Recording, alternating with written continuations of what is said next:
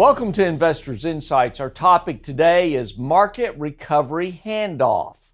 I thoroughly enjoyed our meeting this morning, and in this market environment that continues to show strength, we've got clients asking the question over and over again, can this market go higher? There's paranoia out there. We're seeing prices go up in, in homes and copper and in other commodities. Concerns are out there. But I think you're going to find some very valuable information in this vlog today. My colleagues, Bobby Norman, Trey Booth, and Adam Van Zandt have done some incredible research, and we want to share it with you this morning. So with that, uh, Adam, uh, Trey, and Bobby, I tell you what, let's start off with Trey, because Trey, you really emphasized this market recovery or market strength, and is it a handoff to see future growth in the market? Talk about that.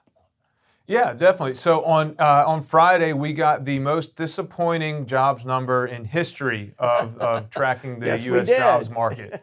You know, while, you know, from a standpoint of disappointment, uh, two hundred sixty-six thousand jobs were created month over month. That is a really good number. Ex, it just it, in context, it is very disappointing compared to the over one million jobs that were expected by economists across the board. And so that was very fascinating to see such a such a large miss. But was what was more interesting it was the, the market reaction to the news. Now, initially, the market reacted negatively, but throughout the day, the market actually rallied. And what does that tell us? That tells us that currently we are still in recovery mode, not not in expansion mode for the U S economy and the stock market. So when the market rallies on bad news, that tells us that the market is, is improving on the idea of more or, or sustained stimulus from the federal government and more low rates and stimulus from the Treasury and the Federal Reserve. And so when you see bad news as good news, that's indicative that we're in a cover, that we're still in the recovery phase. The next phase, where you have expansion, you go from recovery to expansion, that's really where you get the long-term legs of the economy. That's driven by increased profits, increased G D P, increased earnings, which then drives the market higher.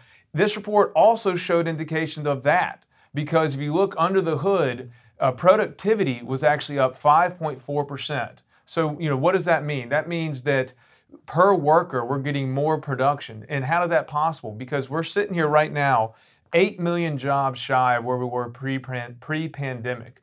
That being said, the G D P, the, the gross domestic product, is roughly where we started. So we are, we are very much more productive per worker than we were before. And why is that good? That's very positive, because if we close that eight million worker gap, then the gross domestic product or the economy will be that much stronger. So we actually see a five point four percent increase in productivity per worker. And, and a lot of the, the unemployment is in the leisure and hospitality. We saw three hundred thirteen thousand jobs, three hundred thirty-one, sorry, thousand jobs in leisure and hospitality created last month alone. We're still over three million jobs short of where we were before the pandemic. And why is that important? Because leisure and hospitality is a quick recovery uh, jobs, because it, there's less training involved, uh, there's less increased capital expenditure. And so that's, that's a gap that we should be able to close quickly in the summer months, where you see a lot of leisure and hospitality spending. So we've got, while the initial jobs report was very negative, Uh, the market reacted because we're still in recovery. We still have very positive stimulus from the federal government, very positive stimulus from the, from the Federal Reserve. On top of that, we're seeing individuals being more productive, and that should lead to, down the road, once we get all these jobs back, that should lead to much, much higher earnings, which can push the market higher past recovery, past stimulus, into an expansion. And I thought that was great insight, Trey, uh, especially with all the paranoia that's out there as we've seen strength in the market. Uh, but we still have a ways to go. And I think your data helps explain why we're seeing that strength, and also why the strength can continue. So that was excellent insight. And then Adam, you talked about we've hit record highs uh, from a technical analysis standpoint. Talk about that in relation to the information Trey just provided us. I appreciate it, Greg. So yeah, to your point, uh, the S and P on Friday closed at four thousand two hundred thirty-two. That gives us a new resistance level of four thousand two hundred sixty with a new support level of four thousand two hundred.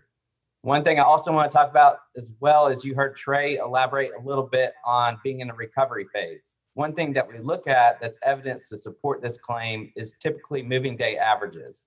We usually typically talk about the fifty-day moving average of the S and P. I want to talk about the one hundred-day moving average. We saw that push over three thousand nine hundred currently sitting at three thousand nine hundred nineteen. Yes. The reason that's important is that that could start to become one of our long-term either support or recovery levels moving forward in the markets. And, and, and that's, a, that's a great point to check off on, uh, to, to give people confidence to understand the strength that's in this market. And then I also like the dynamics of our meeting this morning, uh, because, Bobby, you jumped in and said, you know, with our clients, as we discuss portfolios and they ask for proof or, or evidence that, hey, who else feels this way about it? You brought up about corporate dividends uh, and, and what took place last year and what's going on this year. Talk about that.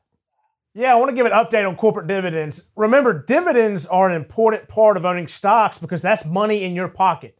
And when a company pays dividends, it's expected that it will keep that dividend going. It basically is a commitment from the company. But last April, in the pandemic, we saw over two dozen companies in the S and P five hundred reduce or suspend their dividend, uh, with more cutting dividends throughout the year.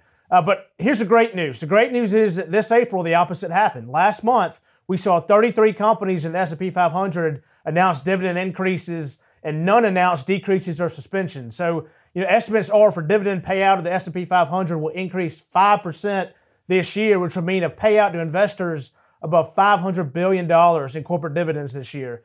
Uh, but here, the bottom line is this. A year ago, companies had no idea what was going on and what to expect.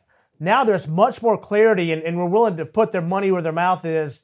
So with interest rates still being historically low, corporate dividends continue to be a bright spot and benefit in owning stocks. It's something we're continuing to watch. No, I yeah, I, I think you're absolutely right. And, you know, when people see what they're getting on their money market rates and the C Ds and what they can find in government and corporate bonds, uh, to see dividend yields like that with quality stocks over a long period, yes, they do fluctuate, but they also paying out those dividends. That's very attractive to investors.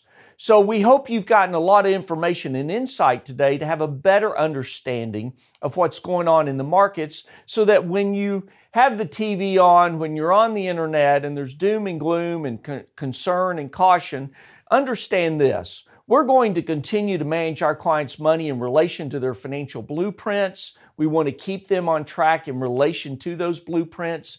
The markets will have volatility, but the strength we're seeing today is recovery strength that we like, and we think it's going to be with us for a while. We think there's some good things ahead of us, and our crystal ball, like everybody else, you can't predict the future, but we do believe this data that we've shared with you today helps give a better understanding of why the market has reached new highs and why it has the potential to go higher. Follow us on social media. Several of you are great about forwarding our vlogs, our, our Facebook, our Twitter, our LinkedIn. And I also need to emphasize, just listen to our episode on the podcast. A lot of our clients tell us that they're doing that as they're walking and running or even driving their car.